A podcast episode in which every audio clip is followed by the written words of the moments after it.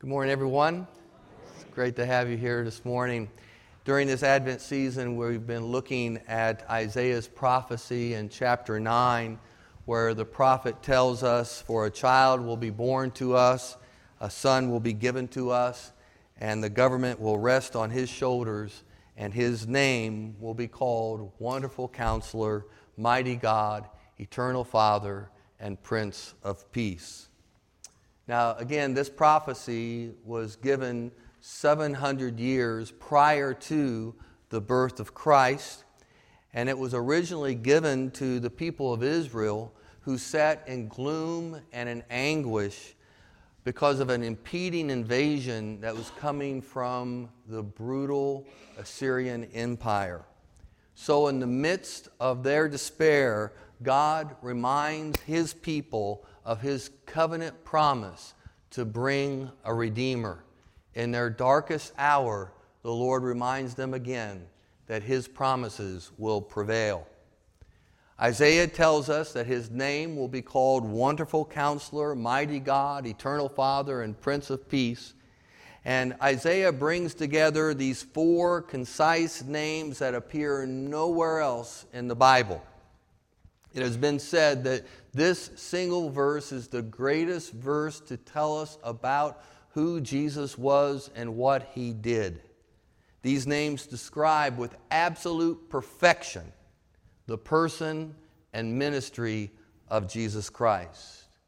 So, during this Advent season, we've been looking at each of these four names as we've discovered that Jesus is my wonderful counselor, who brings guidance in the midst of my confusion. He is my mighty God who rescues me from chaos. He is my eternal Father who showers compassion upon me. And He is my Prince of Peace who resolves all of my conflicts. Now, this morning we come to the last of these four names ascribed to Christ, Prince of Peace. And it's very important, it's vitally important to really understand the context of Isaiah chapter 9 to really get a true meaning, especially for this last name that is ascribed to Christ. So I will read Isaiah chapter 9 for us again. Hear now the word of God. But there will be no more gloom for her who sat in anguish.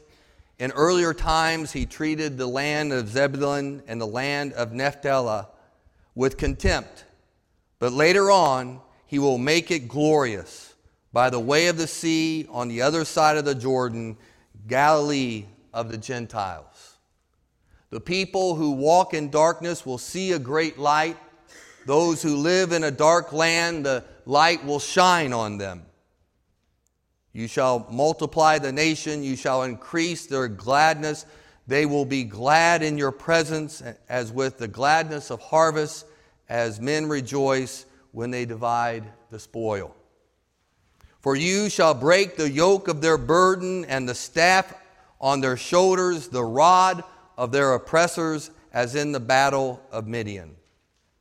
Every boot of the booted warrior in the battle torment and cloak rolled in blood will be for burning, fuel for the fire. For a child will be born to us, a son will be given to us, and the government will rest upon his shoulders. And his name will be called Wonderful Counselor, Mighty God, Eternal Father, and Prince of Peace.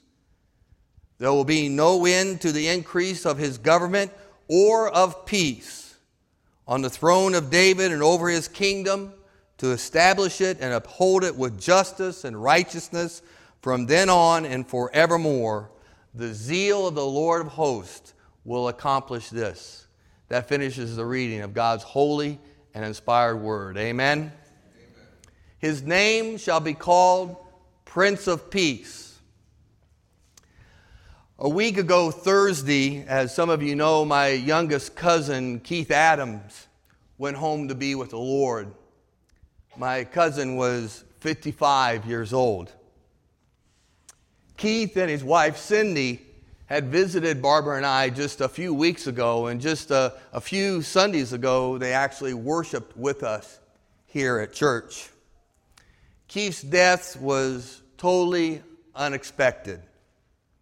And even though Keith was a believer, his passing has been very difficult for our family.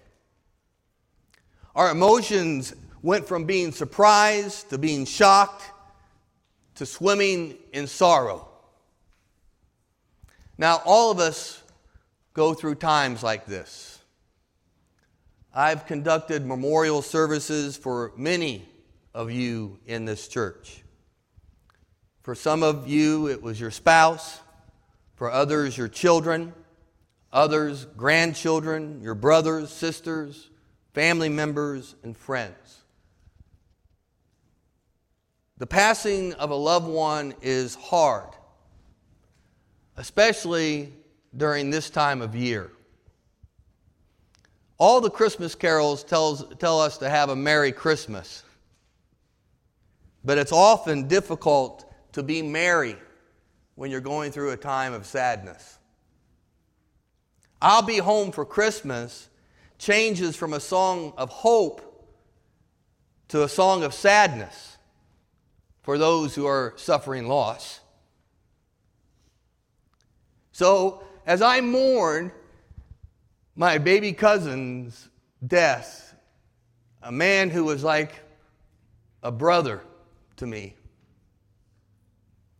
I really tried to understand what this title means Prince of Peace.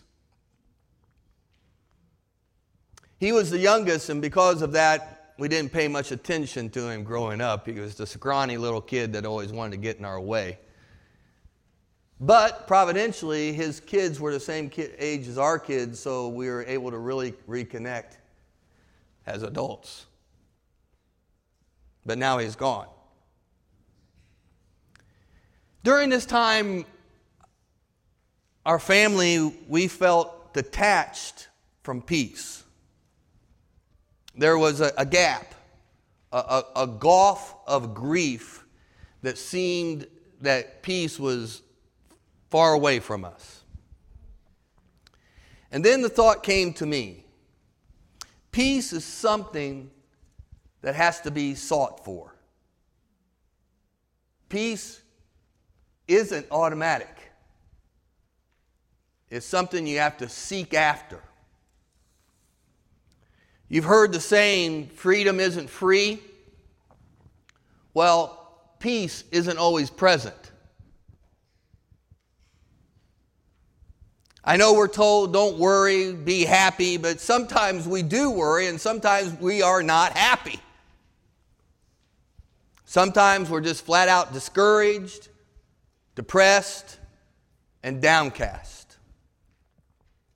But I thought, you know, as the wise men journeyed eastward seeking for the king of the Jews, so we must purpose to take the journey to discover the Prince of Peace. Theologians and scholars agree that the Magi's or the wise men's journey wasn't a weekender. It took months for them to arrive in Bethlehem.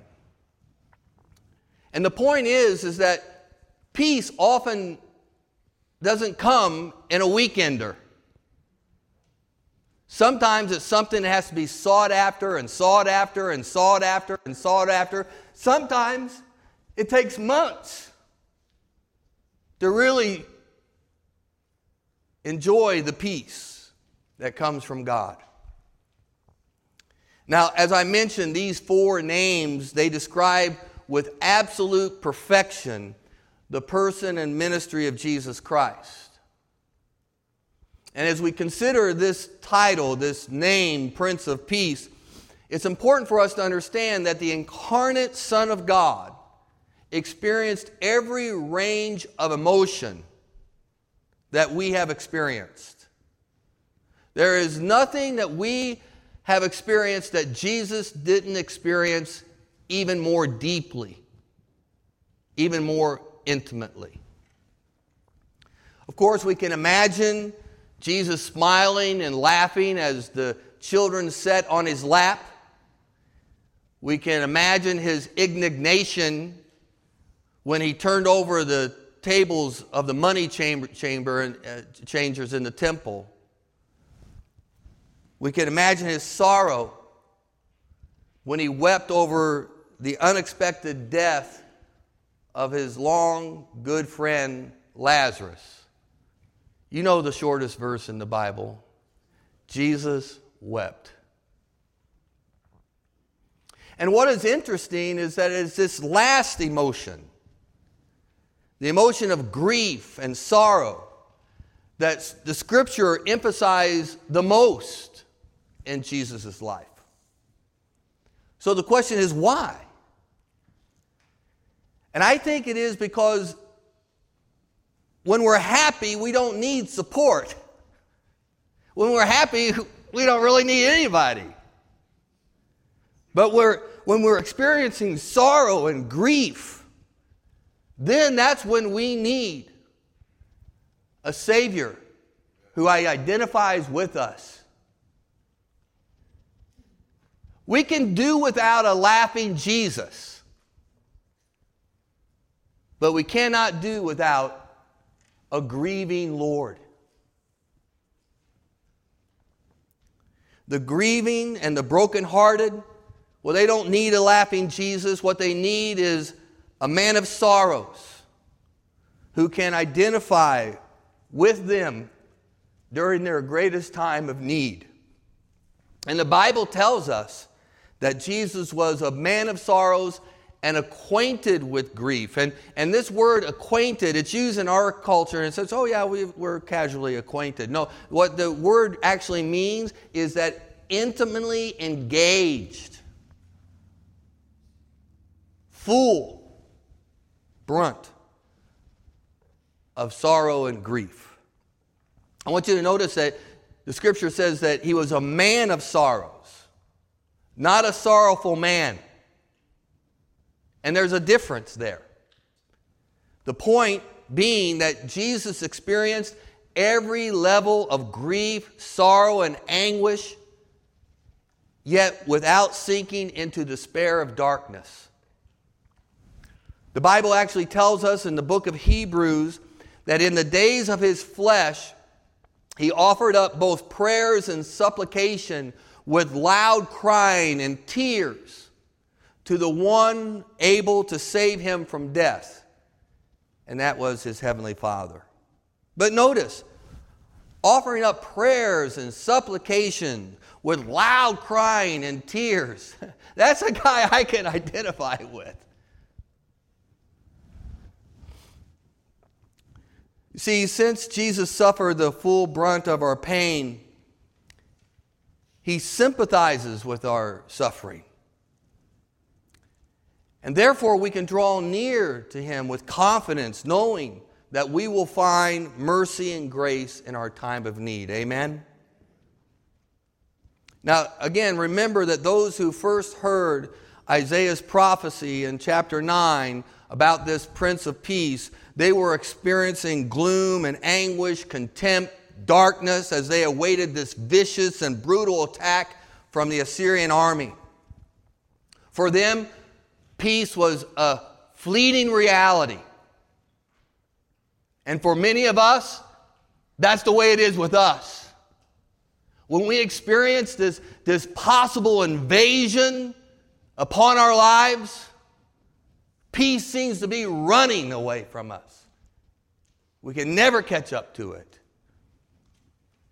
Yet, in the midst of their darkest hour, the word of the Lord came to them and said, A child will be born to us, a son will be given to us, and his name will be called Prince of Peace. God's eternal purposes through Christ will not be stopped by the invasion of difficulty, pain, or sorrow. You need to claim that for yourself today.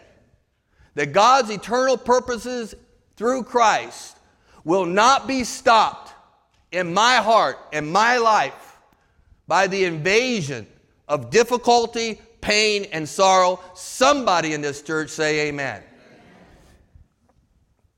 We grieve, but we do not grieve like those who have no hope. In the midst of our mourning, we know we will be comforted. The Lord promises that in, in Isaiah 9 that he will break the yoke of their burden, he will break the staff from our shoulders, he will break the rod of our oppressors. And we, that is exactly what we expect him to do today. We expect the Prince of Peace to break the yoke of our burden, to break the staff off of our shoulders, and to break the rod of our oppressors, for he is the King of Kings. The Lord promised in Isaiah 9 that every boot of the booted warrior and, and every bloody garment would be for burning, fuel for the fire. And that's what we expect today. That God will take our crisis, our situations, the things that seem to be far beyond our control, and He'll roll those things up and He'll use it for fuel for the fire to bring glory to Himself in our lives. Brothers and sisters, weeping may last for the night, but joy will come in the morning. Amen? Remember, we are afflicted in every way but not crushed. We are perplexed, but not driven to despair. We are persecuted, yet not forsaken. We are struck down,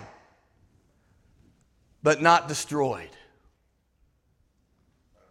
Brothers and sisters, this prophecy in Isaiah chapter 9 was written for us Matthew records for us in his gospel that Jesus settled in Capernaum, which is by the sea, the region of Zebulun and Naphtali. Notice this was to fulfill what was spoken through the, the Isaiah the prophet. The land of Zebulun, and the land of Naphtali, by the way of the sea, beyond the Jordan, the Galilee of the Gentiles. The people who were sitting in darkness shall see a great light. Those who are sitting in the land in the shadow of death, upon them light will dawn. The Apostle Paul says it really simply in, the book of Ephesians Jesus is our peace. This scripture in Isaiah chapter 9, even though it ministered to those 700 years before Christ, it is written for us today so that we will know that it has been fulfilled. Jesus is our peace. As the angels told the shepherds, which was read for us in the lighting of the Advent candle, glory to God in the, uh, in the highest and on earth peace among those in whom his favor rests. Now I know that there's other modern translations of this verse. But I have to say, even though I'm not the greatest biblical scholar in the world, that's, a, that's being sarcastic. This was, the, this was the verse that I chose in my exegesis class in seminary, where you had to do just tons of research to find out the true translation of this verse. And I can say with you in, confident, in confidence glory to God in the highest, and on earth, peace among those whom his favor rests. The announcement of the angels was that the promise of peace was given to all those for whom God has granted his grace through Jesus Christ. Peace is ours through Jesus Christ. Brothers and sisters, the scriptures tell us that God is not a God of confusion, but of peace. And He's told us in His Word that we will only discover His peace in Christ. Let me share with you a few ways. First of all, in Christ, we will discover, discover an upward peace peace with God. Listen to these scriptures. Having been justified by faith, we have peace with God through our Lord Jesus Christ. Thanks be to God. Jesus broke down the barrier of the dividing wall, establishing peace, the scriptures tell us, and he did it through the cross. The Bible tells us that Jesus came and preached peace to you who were far away and peace to those who are near. For through him we have access in one spirit to the Father. Only in Christ can we discover an upward peace with God. In Christ, we discover an inward peace. Jesus said it like this Peace I leave with you, my peace I give to you. Not as the world gives, do I give it to you. Let not your hearts be troubled, and let them not be fearful. Jesus is promising us, promising us his peace. And he has the divine royalty as the Prince of Peace to give it. But notice, he says, Do not let your heart be troubled and, and do not be fearful, because these are the things that want to steal away our peace. We, our hearts run away with us with emotions that aren't God driven. And we become fearful instead of faithful. The scriptures teach us the Lord is near. Be anxious for nothing, but in everything by prayer and supplication with thanksgiving, let your requests be known to God. And the peace of God, which surpasses all comprehension, will guard your hearts and minds in Christ Jesus. Now, I know this is a very familiar verse, but I want to draw your attention to the end that this peace of God, talking about in Christ, notice that it surpasses all comprehension. Uh, this peace of God that's given to you, it's what makes people kind of like think you're crazy. That you can go through such difficulty and, and still have a sense of peace. And notice that it's not only beyond comprehension, but it will guard our hearts and our minds in Christ Jesus. Because our, our hearts want to wander and our minds start thinking on stupid things. But this peace of God that surpasses all comprehension, it will put a corral around our heart. It'll put a corral around our mind, and it will keep us focused in on the fact that only in Christ can we discover an inward peace with ourselves. God wants you to have peace with yourself. In Christ, we discover an outward peace. Jesus taught us in the Beatitude Blessed are the peacemakers, for they shall be called the sons of God. Paul writes in Romans, if possible, so far as it depends upon you, live at peace with all men. The point is, is that only in Christ can we discover an, an outward peace with others. And lastly, in Christ, we discover an onward peace. Jesus said it like this These things I have spoken to you, so that in me you may have peace. In the world, you will have tribulation, but take courage. I have overcome the world. Jesus is completely honest with us. In this world, we will have tribulation. If you are sitting here today and you really haven't experienced much tribulation in your life, you should be giving praise to God. But in this world, we will have tribulation. But our faith is in Christ because he has overcome the world.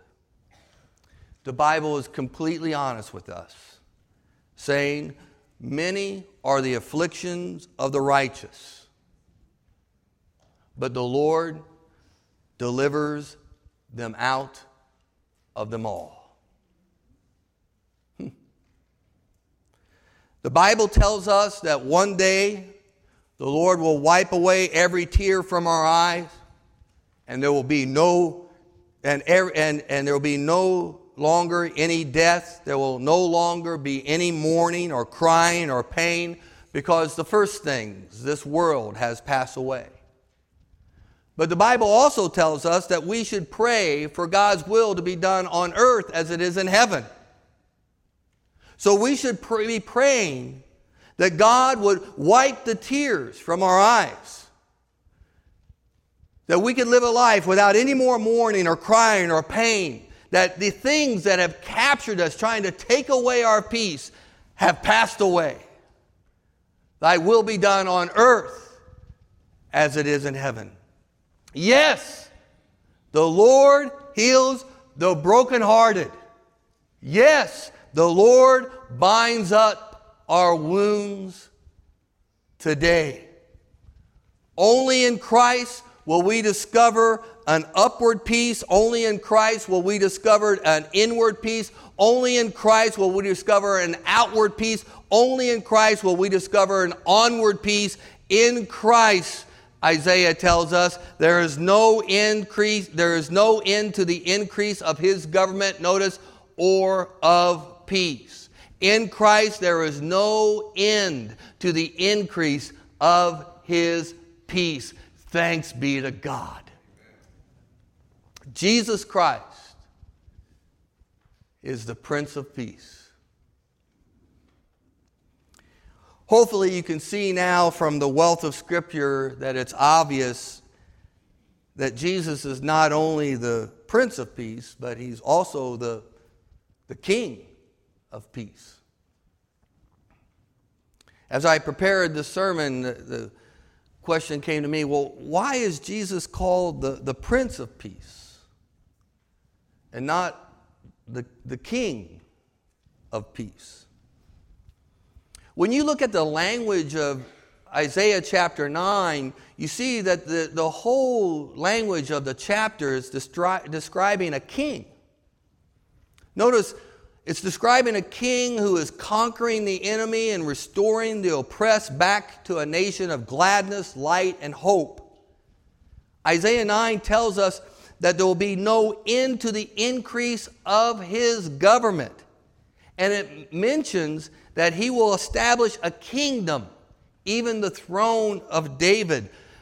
I want to just stress upon you the fact that the entire language of Isaiah chapter 9 is describing a king, not a prince.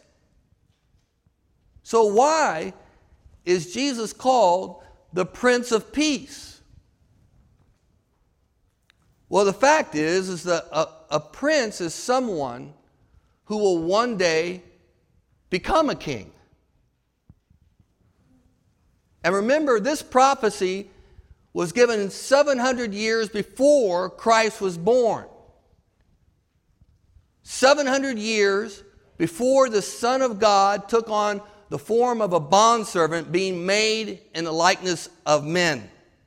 700 years before he bore our griefs and carried our sorrows.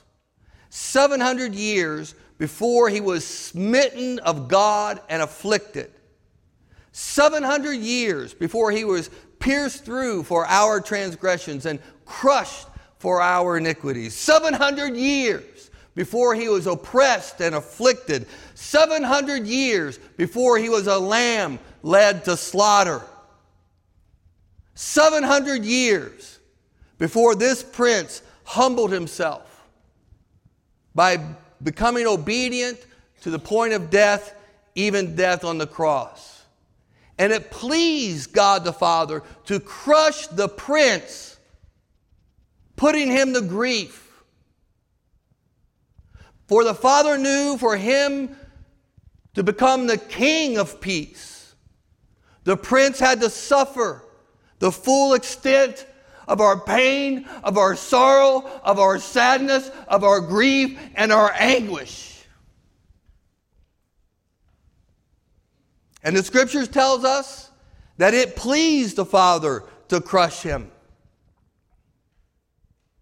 But as the result of the anguish of the prince's soul, the Father saw it and was satisfied. And he crowned the prince a king. God highly exalted the prince and bestowed upon him the name that is above every name. That on the, at the name of Jesus, every knee will bow. The prince was crowned a king.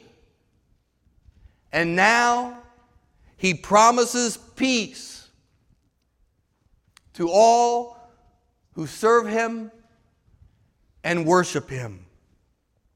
Since Jesus suffered the full brunt of our pain, he justifies the many and he bears our iniquity. Thanks be to God. Since King Jesus suffered the full blunt of our sorrow, he sympathizes with our suffering, and we can draw near to him with confidence, knowing that we'll find grace and mercy in time of need.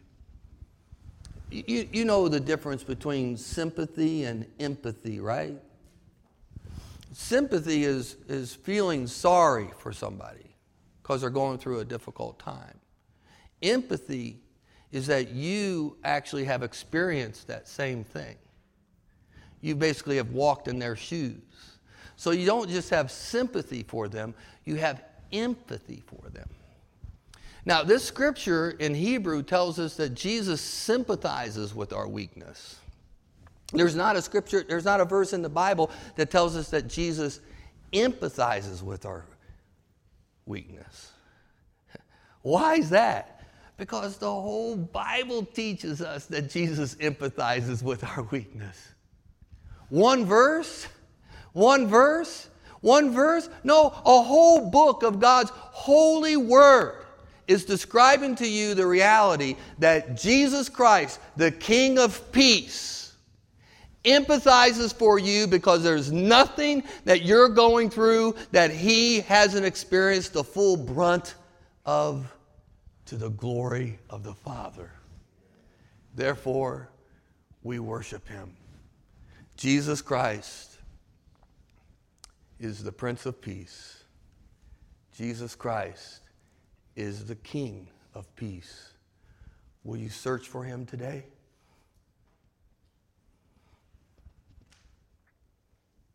Let's pray.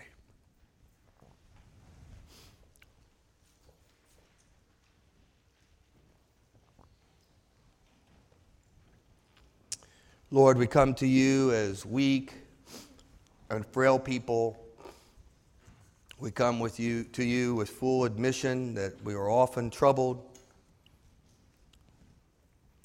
We often are fearful. We often allow our hearts and our minds to run away with us. And we thank you, Lord, for today reminding us that Jesus Christ is the Prince of Peace, that Jesus Christ is the King of Peace. And Lord Jesus, we come to you today seeking for your peace that surpasses all comprehension. Lord, we come to you today asking you to flood us with your grace.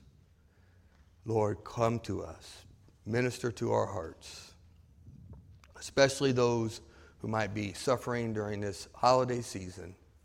Lord, write upon our hearts the truth that in Christ, we have peace. We search for you today, Lord. And we know as we seek you, you will be found. In Jesus' name we pray. Amen.